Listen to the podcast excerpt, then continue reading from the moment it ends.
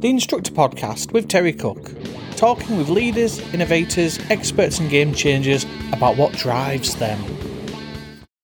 Welcome to the Instructor Podcast, where every week we speak to leaders, experts, innovators and game changers and look at ways we can improve your health, self and wealth.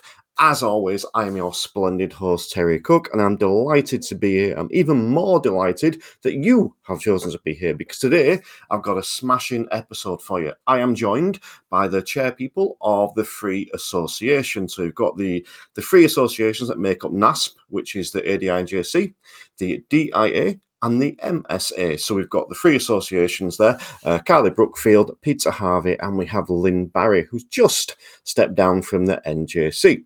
And it's a cracking episode. We cover a lot, including the relationship that NASP has with the D V S A and the other bodies like the D V L A and the D F T.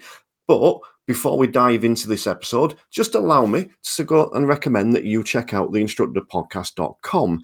Over there, we have all our previous episodes. We have some collections of episodes. So if you're a, a P D I or perhaps a new A D I, there's a collection of episodes just for you. There's a collection around mindset. So if you're looking to change your attitude or your mindset, there's a collection of those over there. We also have regular blogs. There are guest profiles, and there's all the premium content as well. So if you want to go and have a look at what we've got on the premium side of things, you can go and check that out over there. So that's www. the instructor podcast dot com. But for now, let's get stuck into the show.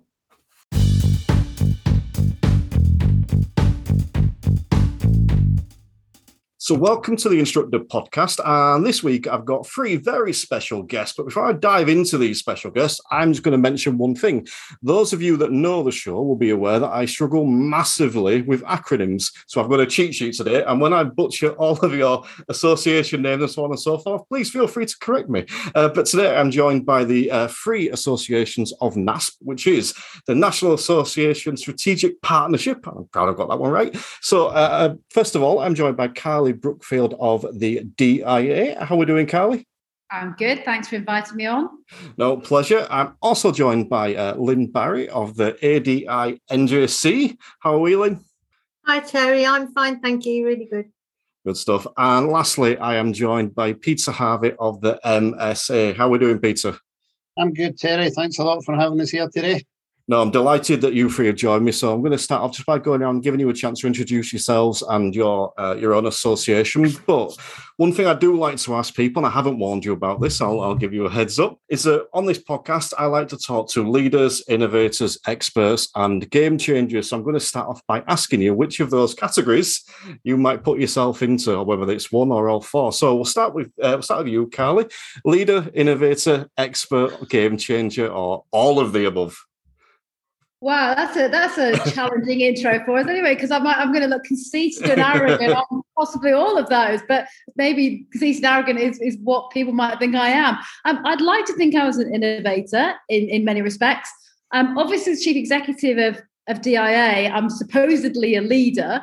Um, if all I do is bring people to a place of, you know, kind of the industry innovating and leading and all those kind of things, then I'm happy to be that leader. But I only lead because I have a massive gang of supporters, including my members of my team behind me. So I'm only as good as the people supporting me, basically. Very diplomatic. All right, do you want to just tell us a little bit about yourself and a little bit about the D I A? Okay, so um, I'm Chief Executive of D I A, which includes uh, D I A, the professional membership body, Diamond Advanced Motorists, which is a D V S A accredited provider of advanced testing and training, and we operate that not just in the U K, but we do it all over the world.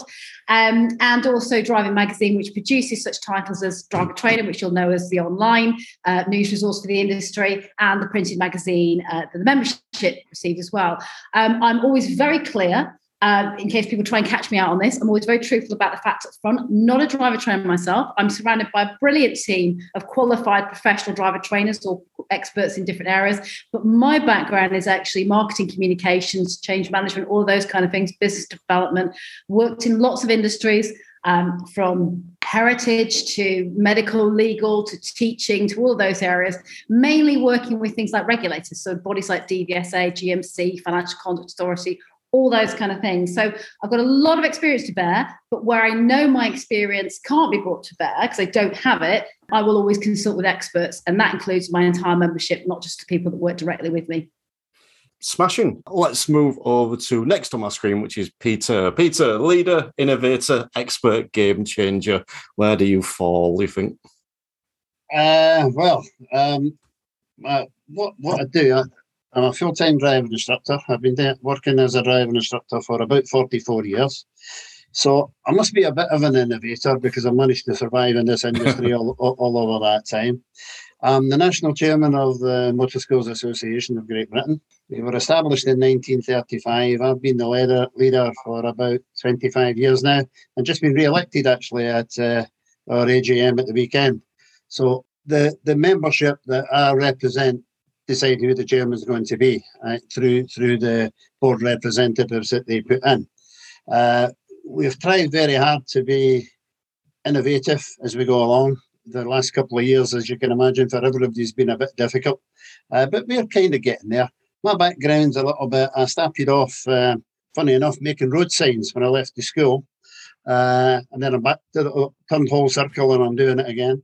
Then I uh, started off as a motor mechanic. Long story short, became a bus driver, well, a bus conductor, bus driver, P C V, class one as it was in those days. Uh, worked my way up to be a transport manager. And then, for whatever reason, I finished up being a driving instructor. Like Carly, a full team behind me that do, you know, help me all the things that we do. But we try very hard to, to keep up to date with the things that uh, driving instructors are looking for and try to help them along where we can. Cool. Thanks for that. And uh, we'll move over to Lynne then. So Lynne, leader, expert, innovator, game changer. Um, I like to think that I'm a leader. I think I have got the qualities um, there to lead teams of people and keep teams together well. Um, I'm very much, a, I'm going to change your words here, Terry. I'm very much a, um, a doer rather than maybe a, a thinker. It doesn't mean I can't think and come up with ideas, but the team we have um, at the N J C and also at NASP are so sort of expert that actually I see myself as a doer. So when we've agreed things, I would be the person that, you know, helps get those things underway. So I think I'm a leader and a doer. Um, yeah, I agree with Peter. I'm, I'm also an innovator because I think that specifically showed up during COVID with all the things that we had to do to help people, and suddenly how just the roles that we all had just changed, because normally I would be out on the road doing A D I training, standards check training, I'm an audit trainer, and there we were with no work. So obviously I am an innovator because we changed what we did. We helped people in as many ways as we could. So hopefully that um, answers your question. I think one other thing I can do sometimes as a leader is change people's opinions or, you know, listen to people, help people, support people. And in that way, if, if needs be, change maybe people's opinions. Um, so the A D I N J C was set up in um, nineteen seventy-three and um, is the third of the national associations. I was the chair for ten years. And before that, the secretary. I've just stood down a few weeks ago, but the reason I'm here um, is because when we set the date, it was me that, that sort of organised and helped with that. So when you next do one of these, it will be our new chair, who's Charles Moffitt. But much of the work, obviously, that's been done over the last few years um, has been myself um, as part of NASP. So that's really all I need to say. Can I add one role to us as well for all of us? Is that okay, Terry? I'd say we were also challengers, um, and you need those in every industry. And I talk about that in terms of the challenge that we make to uh, stakeholders such as D V S A, D F T, D V L A, and all of those kind of people. And there's a methodology that ab- abounds, mainly in the uh, the world of Facebook experts, that we don't challenge, that we just sit there and listen. And I can tell you that's very much not the case. If you've listened to our voices here today, even within five seconds, you'll get the fact that we're not quiet dormouses here. So we challenge when we need to challenge. We're very forthright people. We challenge each other within NASP, and we also challenge our memberships back. You know, if you're the kind of organisation that just says there, there, everything's going to be all right, we, we absolutely agree with everything you ever say, you'll neither help nor progress a profession either. So I think what we all share in common as leaders, which we've all admitted we have to be, although it feels a bit uncomfortable saying we're leaders, is that we like to, to challenge things, and challenge is really, really healthy. Sometimes it makes people uncomfortable, but getting ourselves out of the comfort zone is a good way to change. Do I um, need to change my podcast art to include challenges in that group? In that bracket? I don't know. I don't know. Speaking of challenging, though, do you? Because obviously you've got N A S P is the collective of the of these three associations. How much do you guys challenge each other in not necessarily a, an aggressive sense, but how much in line are these? Do you find yourselves together?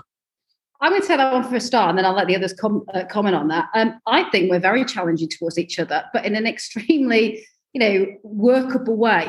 I'd like to address something that happened historically uh, before N A S P. There was another incarnation of N A S P, which again, these three organisations were absolutely instrumental in setting up and, and trying to set up as a, a professional working group.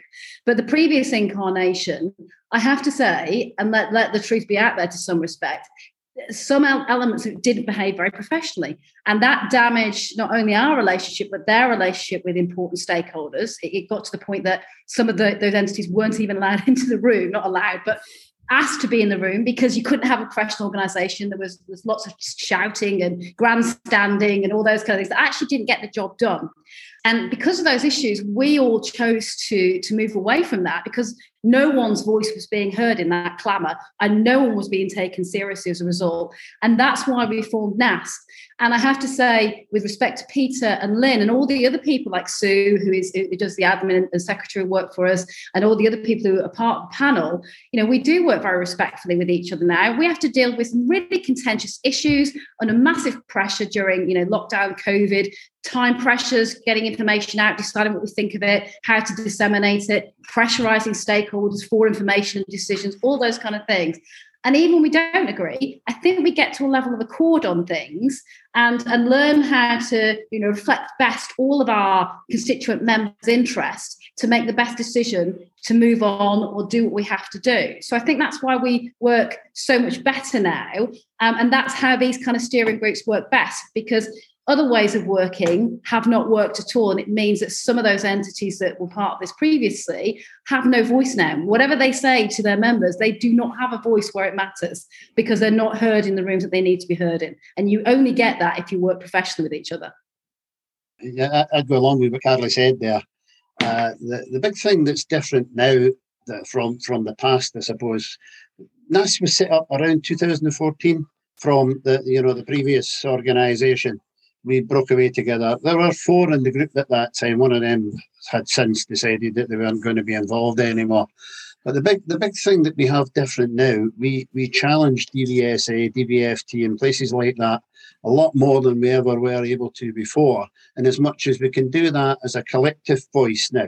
So any, and arguments is a wrong way to put it, but any decisions that we, maybe one or two or three of us are not all in agreement with, we sit down, work it all out before we put any case forward to anybody else, so that we, we try to put as much as we possibly can to any of the, these these uh, groups like D V S A, the feelings that we think that members would like, you know, the things that we think will make it better for them, the things that we, we put forward to the D V S A. And the downside that we have with all of these things is because a lot of the discussions we have with these organisations are done on tr- a trust basis. So we're trusted not to divulge information until they're ready to tell everybody, because very often their staff don't know about some of the things that are going to go ahead. And that doesn't mean that we keep secrets from people. And sometimes some of these decisions are made and they never see the light of day, because N A S uh, jointly fight against it and say, look, this is just not good for the industry, you know, irrespective of whatever happens. Uh, one of the, the big things that we've had recently, and you may be asking a question about later, is the new TIP organisation, or, or situation rather, not organisation. Uh, and there, people just don't realise how much effort has been put in by the three of us and our teams to make sure that that has been the way it is now. And we're still fighting against it. As we all know, we had asked for a, a temporary period Uh, we still don't have a decision whether that's going to happen or not. But we work very closely together to make sure we're all singing from the same hymn sheet, as it were. Can I just add that I, I do think we work really well together. I think over time that's gelled more because we know each other better now, and we can very much put on a united front when we need to. When we go to D V S A meetings, Department for Transport meetings, or any others, um, when we need to be united front, we very much can be. Um, but that doesn't mean that we don't air our views when we have our own meetings and then discuss things and come to conclusions and make decisions about how we are going then to move forward. I don't know if people realise, but the chair at N A S P changes every six months. Carly's in the chair at the moment, but then um, after she's been in the chair for six months, it will change over to one of the other associations. So again, we, we have to, every six months, get used to the next person taking over as chair, which in itself is a very demanding um, role and takes up a lot of time. And obviously we support each other very much in that as well. So we're quite capable of working together because we've been doing it for a long time now, as Peter says, since twenty fourteen. So the the chair then, obviously that, that said that's you at the moment, Carly, the chair of N A S P. What what is that role? What does that sort of specifically entail? I mean, I suppose you're you're the main kind of contact person for D V S A and other stakeholders. So they, they, I mean, to be fair, they talk to all of us as, as much as they can do. But, you know, when they need to get information out to the rest of the, the group, you're the first pers- person they get on the phone. Um, you can be the sounding board sometimes if there's a quick decision to be made um, with, with the others in, in the background as well. But you're the one who has to feed back. You're the one who has to keep on top of what we should be feeding back on, or we should be receiving feedback from. But my colleagues are also very good at, you know, telling me when we've neglected to do something or whatever. At D I A, we also provide the, the admin side of things, so so the website and keeping that updated as well. Um, and, and so that, you know, there is a team wider than the chair that makes it happen. There's Peter, there's, there's Lynne, there's, there's Sue who, who helps with administration. There's the whole, the whole team at D I A who does the website and updates and things like that as well. So again, you're only as good as a team when you're doing this job. It does mean that when you go to meetings, in principle, you're the person who does most of the talking in the meetings, but you won't always get everything right and you won't always remember to say anything. So the chair will always sit there and, you know, funnel most of the agenda items through to whoever you're talking to, but you always turn to your colleagues and say, have I cleared everything off there? Have I asked every question that I should have asked? And that's why we work as this, this combined team as well. I'm, uh, I'm going to take a slight step back there. I'm going to lay my cards on the table because I think anyone that's listened to this podcast knows that I am a believer in the associations. Uh, I believe that every instructor should be a member of at least one. And I, I do believe uh, that you guys are important and play a massive, a massive role. However, I'm going to ask, I'll, I'll ask you, Carly, I'll ask you first. I'm going to ask you um, why. Why is why are the associations and N A S P in particular important? What what service do you provide for us instructors? When I I'm, I'm going on a slight tangent myself now, but when I go online, I see a lot of people talking about how you don't get stuff done. You know, you, we don't see that, and there are always complaints and the naysayers. So yeah, why is N A S P important? I always find it interesting that some of the naysayers, and I won't say all, are often individuals that are not even members of a professional association, or certainly not a professional association they're, they're talking about at the time. And they're talking, or, or they may have been, and they're talking from a historical perspective of what their experience was. And, and experience, like everything, is highly subjective rather than objective.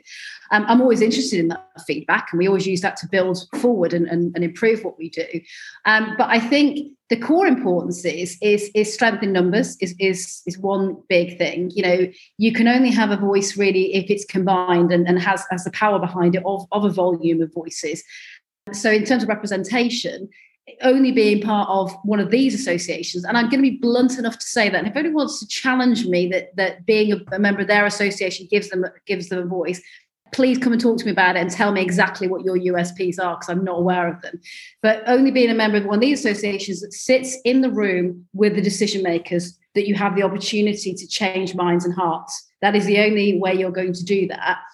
Again, going back to Fexperts, as I call them, as in being experts on, you know, on, on Facebook, excuse my my uh, alluded to language there, um, you know, they, they talk a good fight about what they've heard and what they know. But the reality is there's only three associations in the industry that both sit with D V S A on a regular basis and have that face-to-face communication and talk about the development or the, you know, the evolution of policy, strategy and legislation. And then additionally at D I A, we sit on the Department for Transport's Road Safety Advisory Group, which again advises government directly on regulation, policy, legislation and strategy. And we're the only driver training group, professional driver training group, represented on that panel. So, you know, having a voice where it matters with the people who are actually going to change these things is really important. And that's what you get through an association.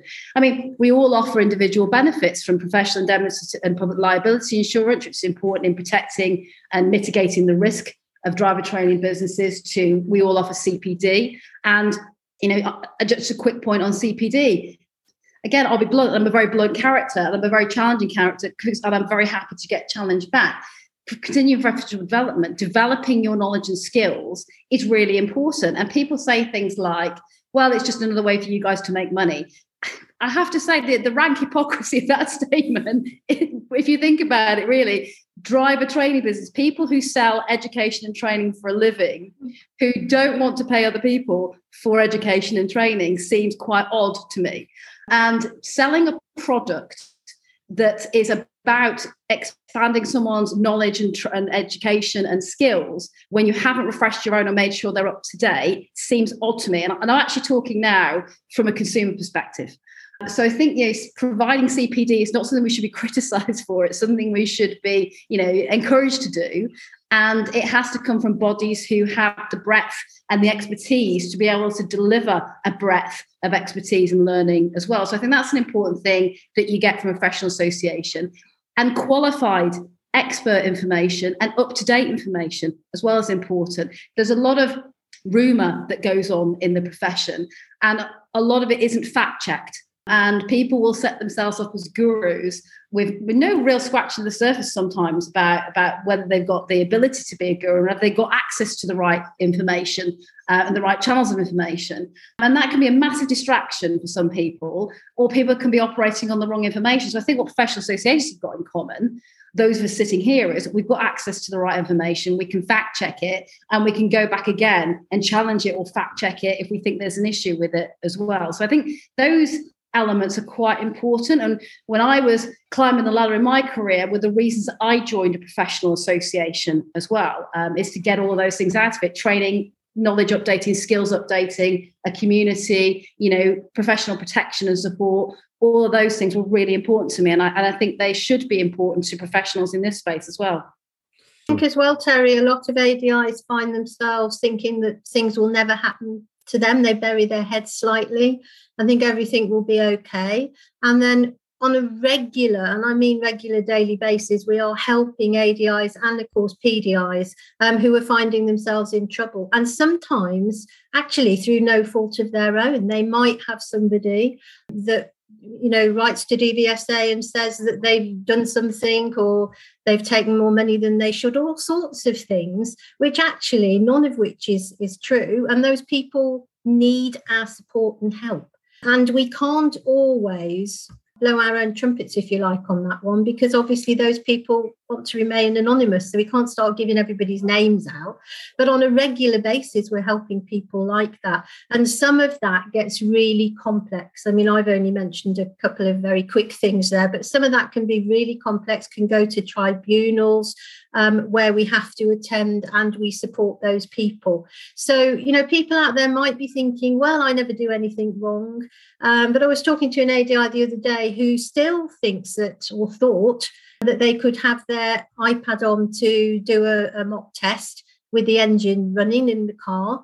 We know you can't. You, you cannot use electronic devices like that. So you could suddenly find yourself, as we found out recently with an A D I, um, the police had pulled them over and stopped them while they were doing a mock test on an iPad. And of course, things like that can really spiral then. And then somebody can find themselves actually being removed from the register for something like that. And a lot of A D Is don't even consider things like this. So some of it, I, I don't think we can always give names.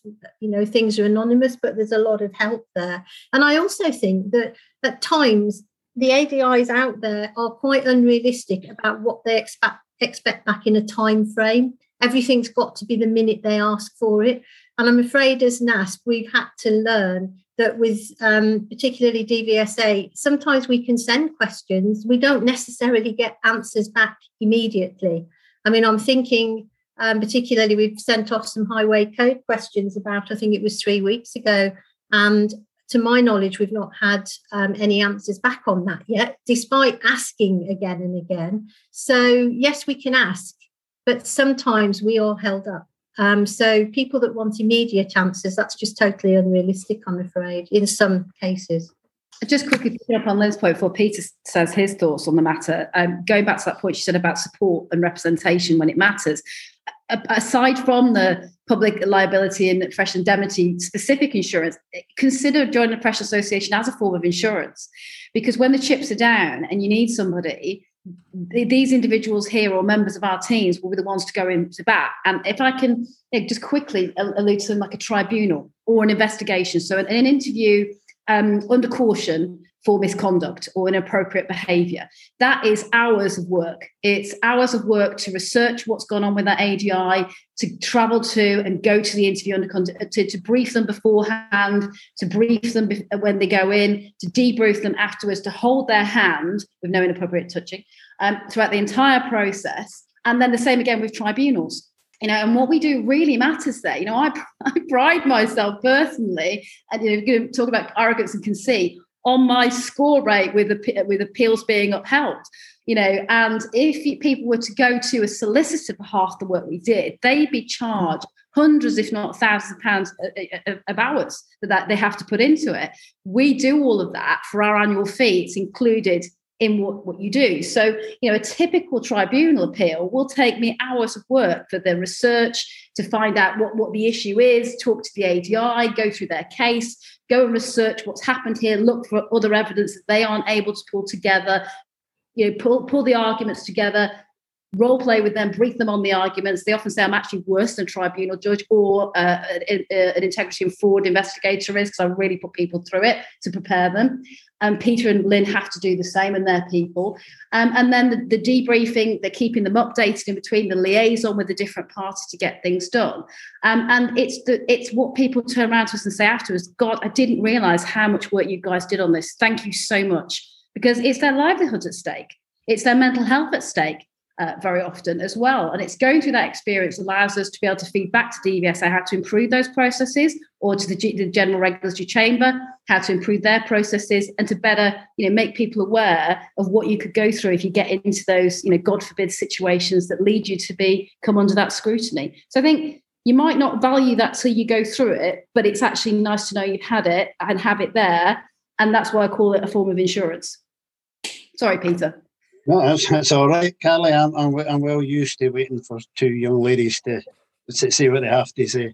Uh, yeah, Terry, I mean, what, what can I add to that? I mean, the, the, the two ladies have covered it very well. But, what, what you know, the, the three things that we all try to deal with on a regular basis, or, or do deal with it on a regular basis, is advice, information, and, as Carly, you know, spoke about there, support. People don't realise how much support they can have from any individual association, whichever one it is. And, you know, people that know me out there that will listen to this, they'll have attended events that I've spoken at. And I've said to people many, many times over the years, I don't care which association you join. I'd like you to join ours, but get yourself into something. Much better to be in it and not to need it than to be, a bit like the A A used to say, than to be not in it and something goes wrong. And as Carly and, and Lynn both alluded to there, some, some of the, the cases that we deal with on behalf of A D Is, and of course it's confidential. We would never dream of talking about them any other place or any other time. But some of these people are about to lose their livelihoods. They're about to come off the register. And in some cases, and I'm going to say through no fault of their own, that's maybe a bit strong, but they certainly didn't do what they did deliberately At, through lack of, you know, it was more through lack of knowledge. And one of the big things that a lot of them suffer from, and, and I'm going to put this in the nicest way possible, but is keyboard warriors. Uh, one of the things that we come across all the time is, you know, people talk to us on our helplines, or they'll talk to us direct where we can do that. Uh, but, the, you know, they pick up snippets of information from chats, social media, Facebook, wherever it might be.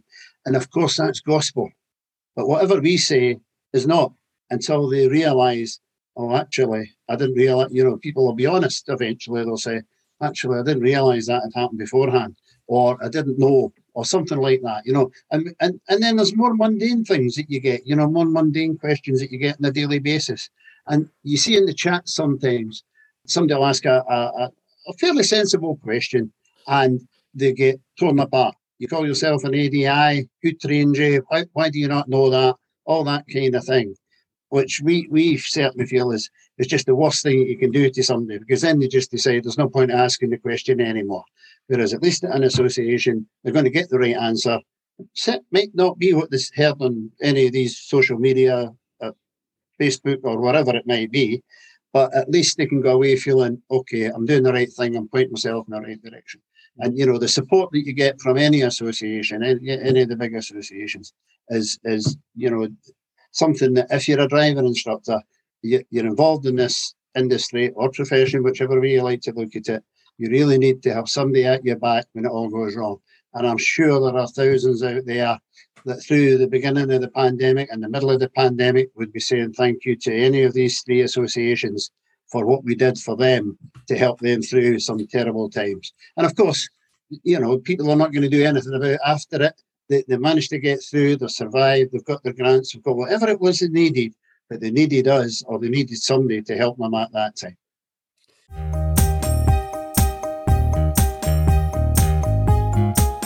So thanks for listening to the Instructor Podcast. Just taking a brief pause in the show to tell you about how you can support the show. So if you are enjoying it and you would like to contribute to the running of the show, you can head over to our Patreon account. Now over there, you can basically subscribe and commit to donating two pounds a month to help with the running costs and the time and effort going into the show. You won't get anything other than a nice, warm, fuzzy feeling inside and my eternal gratitude. However, if you would like to gain something extra, what you can also do is go to the same place and donate ten pounds a month. Now, for that, you will get some bonus content every month. So that'll be additional episodes around standards checks and coaching and all kinds of fun stuff like that. You'll get quarterly Zoom meetings where you can come on and ask me anything, and there might even be some special guests turn up. And you'll get discounts to things like Bob Morton's Client Centred Learning. I'm really proud of what we're doing over there. I'd love it if you went and tried it out for a month and see how you got on. And if you don't like it, well, you can always cancel. But I do really appreciate your support and just the fact that you're listening. So thank you for listening. But do consider checking out the Instructor Podcast Premium. You can find that over at w w w dot the instructor podcast dot com. Just click on the Premium tab and have a nosy, or go to the show notes and click the link to go straight there. Well, let's dive back into the show.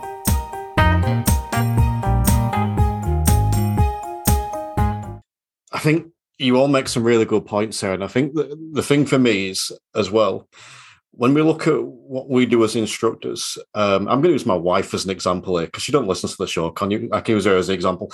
Um, there's a, a road by me and she never looks right when she comes to that junction. The reason she never looks right is because nothing ever comes down that road. And, you know, we all deal with this all the time. And, of course, nothing ever comes down that road until it does. And that's potentially how I view, you know, being in an association. Now, it is a lot more than that, but it's like, I've you've got my back. I might not need you right now, but I might need you next year. You know, I might not have needed you for the past ten years, but I might have needed you over COVID. And, and I think that's massive. I think it, it's underrated, just almost that, that safety net. But, you know, you did make some other points there as well around uh, C P D being one.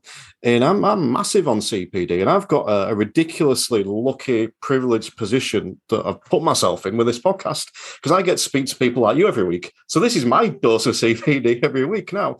But I think it was it was you mentioned, Carly. You're about providing the C P D for people with your podcast. Exactly. You mentioned that people paying for it. Now, I am a believer in paying for C P D as well, especially going out and getting your, your teeth stuck into some, you know, real gritty. There's like sixty-six hours of this out there now. So there's plenty of stuff out there for free. And I think this as well is where, where you guys come in, is that I could come to you for a recommendation because there's no one out there accrediting C P D courses. There, there might be some people saying, yes, this is accredited, but, you know, who's accrediting it? So I could come to you guys. And even if you don't recommend one of your own, I would trust your opinion in me coming to you and saying, you know, what do you think of this? So I'm just going to throw that to you, Lynn. What, what's your take on the, the C P D situation with instructors? Um, well, I think there are a lot of instructors out there who do want to do C P D because we meet them all the time on courses, on Zoom, et cetera. But I do think um, that there are also a massive amount um, who probably wouldn't even understand what C P D is or actually how to go about doing it.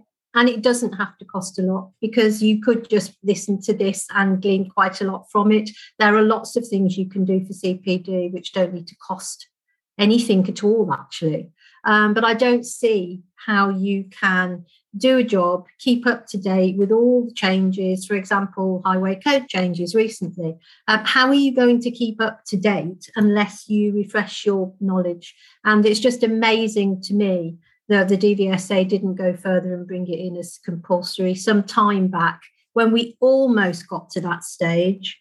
Um, and my understanding was that the reason it fell apart was just time and um, money um, from their point of view to set it up. Um, but that seems such a shame because I do think it's really, really important. Even with the D V S A potentially setting it up as compulsory, I think part of the problem there is communication, because you think about how many A D Is are part of an association or signed up to Intelligent Instructor or the D I T C or listen to these podcasts. It's not thirty-six thousand. So I'm going to, just going to throw this one back at you again. Like, what, what could we do to, to get through to some of these A D Is that, that are almost stepped back from? And there's nothing wrong with not being overtly involved and active in the industry, but that far step back that they're not realising that you can't have an iPad when you're doing a lesson, that they don't know that the standards check has changed. How can we reach out to these people? I think we've just got to keep doing what we do and do it even better. We've got to keep getting that information out there. And actually, um, it, you know, there's so many places that, the, uh, that A D Is and P D Is can go um, to get their C P D. I just think we've got to keep hammering away at that and get it out every single way we can, whether it's social media, whether it's our own newsletters, magazines, whatever. Um, I think people like yourself with your podcasts is great because it's starting to make people understand about it. I mean, we can tell you what we, we are doing about encouraging mm. C P D. Obviously, we have our own C P D routes, um, you know, like D I A Academy um, and, you know, Diamond Advanced Training, all those kind of things, and, and N J C and M S A have their equivalents as well. But, you know, there is also the, the times that we're we're talking to D V S A and saying, what are you doing as a regulator? Now, they often will respond in, well, I don't think that's our job, but I've got the fortunate experience of having worked with and still working with regulators in other spaces. And whether they like me alluding to what others do as best practice or not, I think it's healthy to look at what other industries do. And places like, and so industries like financial services, they had a massive problem with non-compliance um, and dodgy practices, let's face it. Um, and F C A looked at it and said, well, we can't just keep enforcing when something goes wrong, because that means harm has already been done. So what we have to do is maybe look at an educational route. And I'm a massive believer that education is a, is a great way of mitigating risk, of stopping risk before it actually happens and harms people. And a lot of the cases that I'll deal with, I'm not excusing it, but when we go to an, an, an interview under caution, the D V S A for the fraud and integrity team, or we're in a tribunal, there is a trainer sat there who will say, look, I didn't realise any of these things were bad things I was doing, or I didn't realise they were this bad and that I was causing harm. And some people will say, well, that you can't use the ignorance excuse. That's ridiculous. Um, and you should have realised. But in some cases, there is this genuine, you know, feeling and an experience of that person that has meant that they have done those things unwittingly, according to them. And if they'd have just had the right training and education in the first place, they probably wouldn't have done those things. Um, and you know, we had a very tense conversation with the with the regulator the other day because they they still don't seem to want to get on board with that educational role. But I. I think it's absolutely pivotal. And in terms of C P D, in terms of the A D I qualification being fit for purpose for a modern day trainer or somebody running a business even, and to give pupils best value and best practice as well, I think we do have to start with the regulator taking a more of a role on improving training and education of trainers. And that can start with the A D I qualification itself. That can start with the audit process, making sure that those who train trainers are up to speed on what they should be delivering. Um, and I don't, it's a bit of a chicken and egg situation in one way, but it's not in another. If we don't improve the standard of training of trainers and their professional development and making sure they're exposed to skills development, knowledge development, we then that can't expect the output of trainers to be better, that is the standards of drivers. Um, so it's a really serious subject and it's a really important one. And it's one we all feel really passionate about. We don't just pass the buck. We deliver a lot of stuff ourselves, but we do go and tackle other people and say, what are you doing about it, D V S A? You talk a lot about raising standards, but raising standards would involve you doing more to look at the entry level that people come in at and the qualification process they go through. You haven't done anything with that for years. You had a massive project on that, but that got shelved and then COVID came along. But these still aren't reasons not to do something now, to bring in better, you know, people going through a better qualification process, but also supporting those who already have the qualification to, to do more C P D.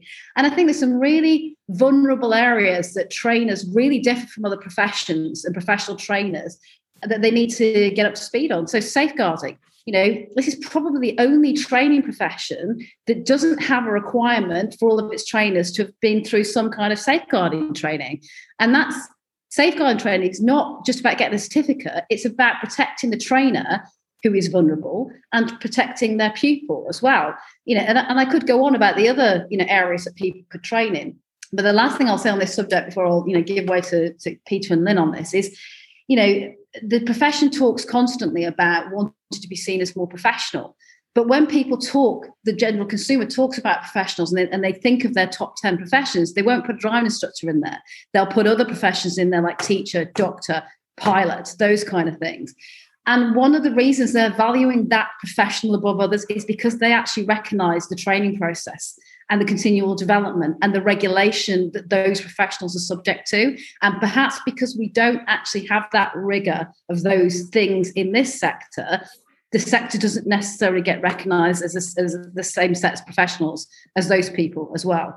And I think that could be an unpopular subject, uh, su- uh, uh, subjective view of mine, but I'm not just in this world all the time. I'm also speaking to other people and we'll often have conversations about what do you think of driver trainers, what do you think about the world that they're in and what do they deliver? And, you know, that is people's view that, you know, they're not necessarily the professionals in terms of professionalism that they would rank alongside those other professions that I alluded to, like pilots, teachers, et cetera. And I think C P D, quali- qualifying process, all those kind of things contribute to professionalism. You want to add anything to that, Peter? As Lynne said, we almost had C P D as a, in a compulsory manner uh, a good few years ago now.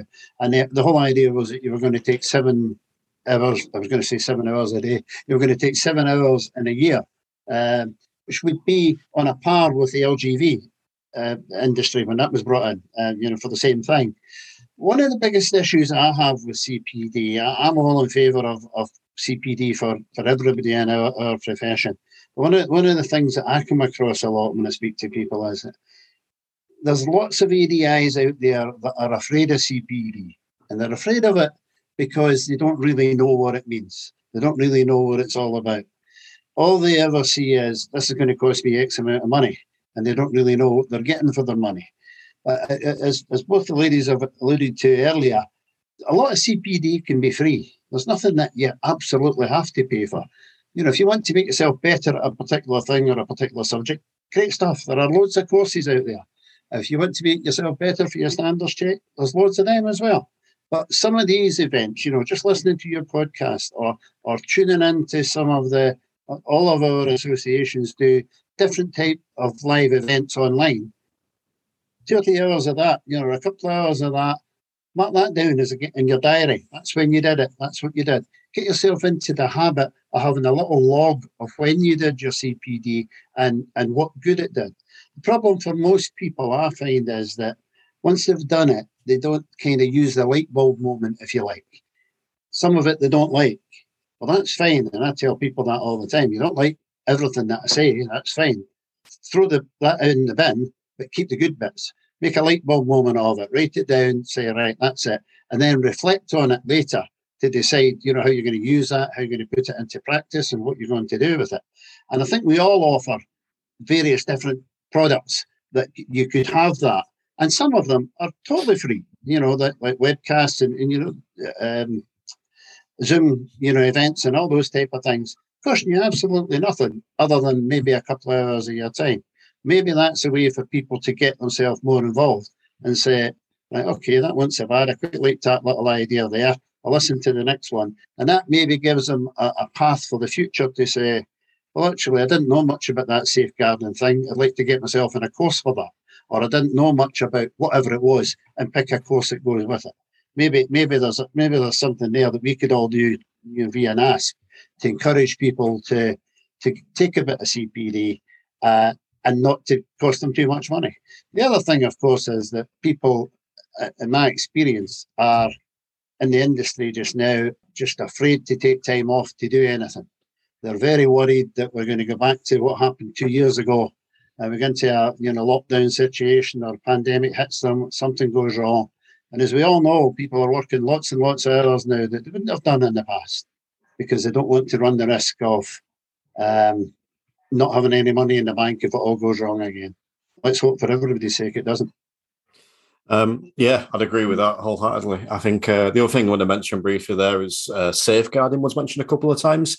I'm going to suggest anyone listening to this goes back and checks out episode three of this season, season three, because I got Kath Nibbs on talking about safeguarding and she was an absolute legend and it was a real eye-opener for me and it showed how much I didn't know and how much I need to go and investigate more into that. But um, we are kind of coming towards the end of the show, so I'm going to wrap up with a couple of questions. And one thing I'm, I'm keen to ask, so I'll throw this one at, at you, Peter. What is the relationship like between NASP and the D V S A? How much influence do you guys have? Is it more proactive? Is it more sort of reactive? What, what's the relationship like there?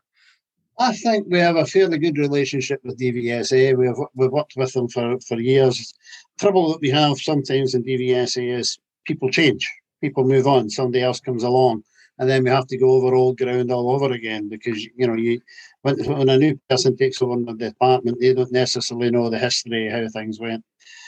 We work very closely with D V S A. We have contacts with D V S A that, uh, you know, where we have a, a an issue that we want brought up. We do that via uh, a particular contact.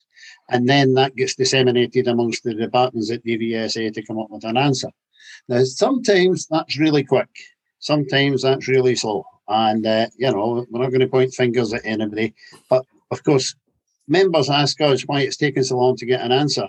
Often I think, I wish I knew the answer to that answer, you know, that question, uh, because it just takes forever.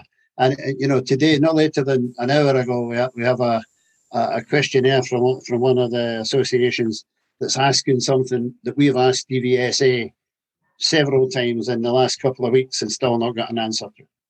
The working relationship's very good, just takes a long time to get an answer something. I think that also people think that D V S A is the only stakeholder that we need to speak to. And we often get the, what are you, what are you telling D V S A? Well, we don't always go to D V S A. We sometimes go to their overlords. Um, which is D F T. And, you know, we have the ability to do that. You know, some some people who are very critical um, of, of what we do, and, and look, we're open to criticism. We're not saying we're afraid of feedback and criticism, but they're not in the room and they're not doing the job. Um, and when they've had the opportunity to do the job, quite frankly, they didn't do it. They talked a good fight, but they didn't actually talk it when it mattered or walk it when it mattered. And if anybody wants to individually challenge me that, we'll have an open conversation on something like that podcast about what they did, because, you know, you've got to be open about what you did and didn't achieve. But Department for Transport is, you know, we have a lot of traction. Uh, not only do we talk to them on a regular basis, we're also undertaking projects um, on their behalf. So, for example, D I A is involved in a project at the moment called Milestones, which we concepted, which is to run a trial of learning to drive via a series of modules that the A D I will deliver and also assess the candidate on before they can even go to driving tests. So it might, it's been trialled with a view to, in the future, could we deliver all training like that? That there's no massive rush to do a practical test. You actually have to go through a few gateposts first before you even get there. Um, and that's only been possible being able to do that work and the industry being involved in that kind of game-changing work because of that traction that we've got with those stakeholders there. So it, it's not always about going and waving our pitchforks about something at D V S A. It could be about going, presenting a solution to, you know, a minister or to Parliament even, um, to try and get a change in our industry or to drive our education as a whole and, and be involved in these revolutionary Um, things as well. So I think, you know, it's worth you know, beating that drum that there are more stakeholders than D V S A to worry about who have influence on our world and our pupils' world. Um, D V L A is another one. We've Peter mentioned recently, you know, we should be getting more representation with D V L A and getting them to more meetings, because actually quite a lot of the problems the industry faces and, the, and pupils face at the moment are licensing issues, the backlog of, of, of issuing licensing. And D V S A can say all the placatory things they want to us about how they'll go and speak to D V L A, but, you know, we'd like to speak to somebody from D V L A directly and, and make them understand what the impact is on all of our membership base and their customers as well. So, you know, and, and we sit there and think, like we did at the start of the year, about what are our priorities as NASP, um, and who should we be engaging with to make sure we can deliver on those priorities. It's, there's there's other stakeholders that we need to engage with. So that that work is something we're focused on this year, as well as widening the group of stakeholders we need to influence and interact with. And if there's anybody you think we should be interacting with that we're not, then speak to us. We're we're very open-facing about what else can we do. I think it's very much a professional relationship with D V S A. Um, it's quite a good relationship, um, and we just respect each other and who we are. So when we're in meetings, that's the way the meetings are conducted. And then, of course, A D Is can read the report that comes out later. Um, so I would just say it's a professional relationship. There's, I don't personally feel there's any good going there shouting and screaming. It doesn't work. It never has. It needs us to be discussing um, and, you know, just meeting with D V S A to talk things through, give our opinions, help with examples or whatever. Um, and that's exactly what happens. But it's sort of, it's built on respect, really, because we've known them for a long time. But it is true to say that faces keep changing, and that is something we have to keep up with. And we don't just speak, by the way, to, um, you know, the people like the registrar, Um, the policy directors or people like that.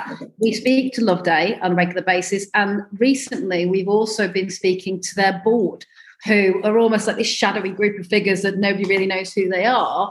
But there's been a, a better effort to, to engage with the board of D V S A, um, so that not only have they got a better understanding of, of D V S A's customers and stakeholders, but we're able to have a voice with them and tell them what we think they should be doing. And that's that's about influencing not just the here and now, but they've also been asking us recently, what, what should D V S A be doing in the future? What should we be focused on? What should we not be doing?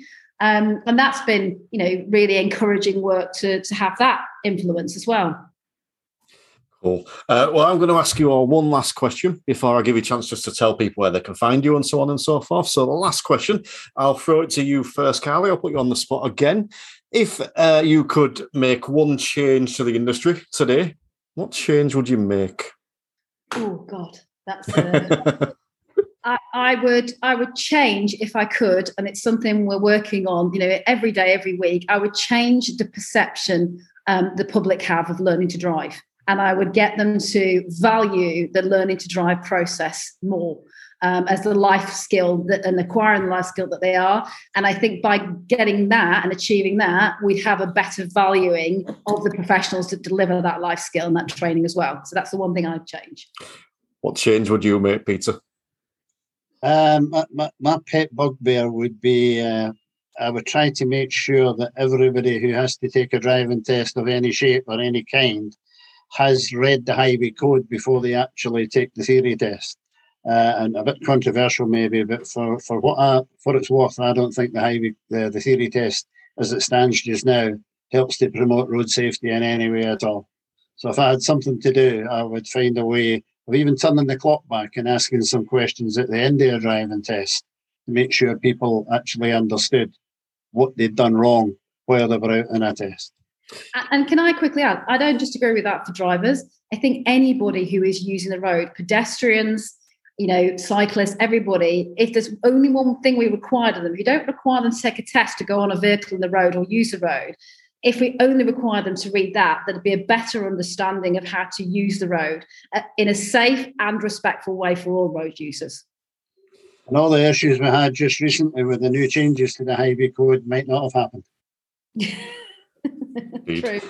And yourself, Lynne, what would you change? I think I find it quite sad sometimes that we're called an industry. I would prefer to see us as a profession. Um, I would like to see us very much more highly thought of amongst the public, because we do do a teaching job, um, and, you know, we do we deserve respect. Unfortunately, there are a few very poorly performing A D Is in all sorts of ways um, that bring this profession down. Um, and I would just like to see it thought of more highly. Um, that has always been something that I've wanted to do right from the very start. And I think we are more respected than ever we were. You know, I, we we have, have such power over all sorts of things to do with transport. And that became so obvious during COVID um, that I do think we deserve to be thought of more highly, um, but, you know, and respected really. And that's what I'd like to see.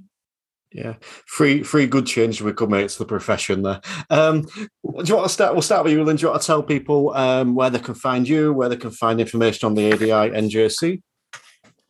Um, well, I think it's quite easy just to Google A D I N J C and find our website, as it would be with the others. But I think what you need is the N A S P website, um, which is actually at n a s p dot co dot u k, uh, because you will find all of our contact details for each of the three associations there. So really, um, I think find N A S P and you'll find all of us on there, and you can link through to us.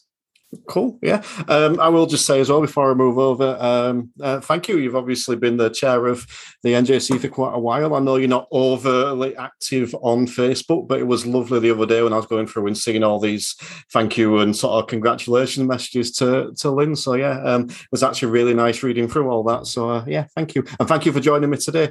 Um, Peter, is there anything you would like to promote just uh, while you're on the show? Exactly the same as Lynne said. You know, all you need to do is that, uh, you know, Google uh, m s a g b dot com. You'll find the Motor Schools Association. Uh, any information you really need to have, if you go to the N A S website, you get it all there.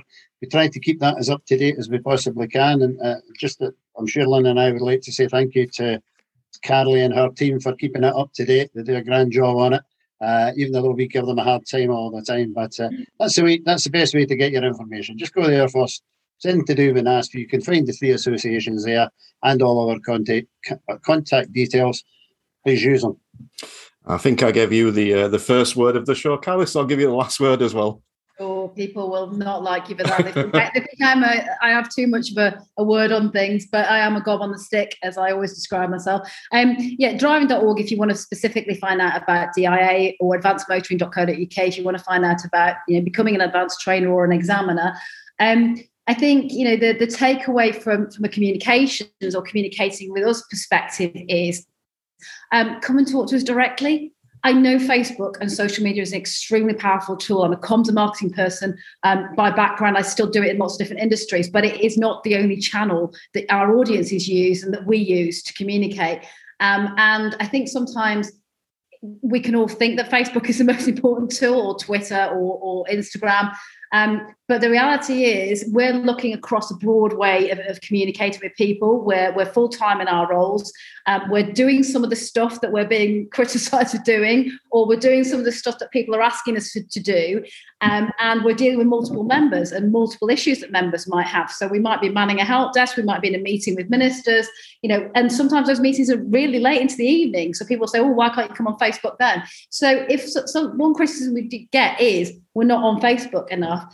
You know, we, we try to do what we can do in social media terms, but there's an awful amount of work that is actually more necessary than perhaps getting into a debate at four o'clock in the morning with somebody. I did that when I first came in the industry to learn more about the industry and to interact with people, but there's an element to which it's not sustainable, and we've got to manage people's expectations about that. So if you do have a burning issue, and it's either critical or useful or an ask or a challenge to one of our organisations or to N A S P, Facebook really is like a water cooler with a load of employees bitching about the boss around it sometimes. It's not necessarily, it might relieve the stress and frustration, but it doesn't necessarily tackle the problem at hand. So it is better to go and talk to that organisation or that person directly, because then you'll get a direct answer. And more importantly, you might get a direct solution um, rather than just talking about the problems. Cool. Well, I appreciate all three of you joining me today. I know how busy you all are, so I appreciate giving up some of your time to talk to it. I'm sure the listeners do. So, yeah, thank you for giving me your time. And thank you for letting us be here.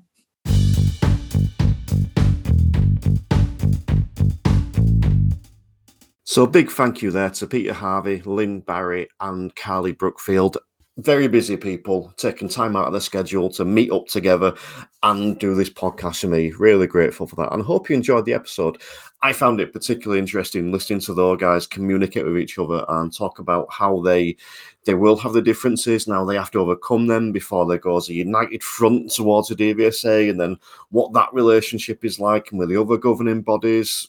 I found that really interesting. Hope you did too. And a big thank you for listening.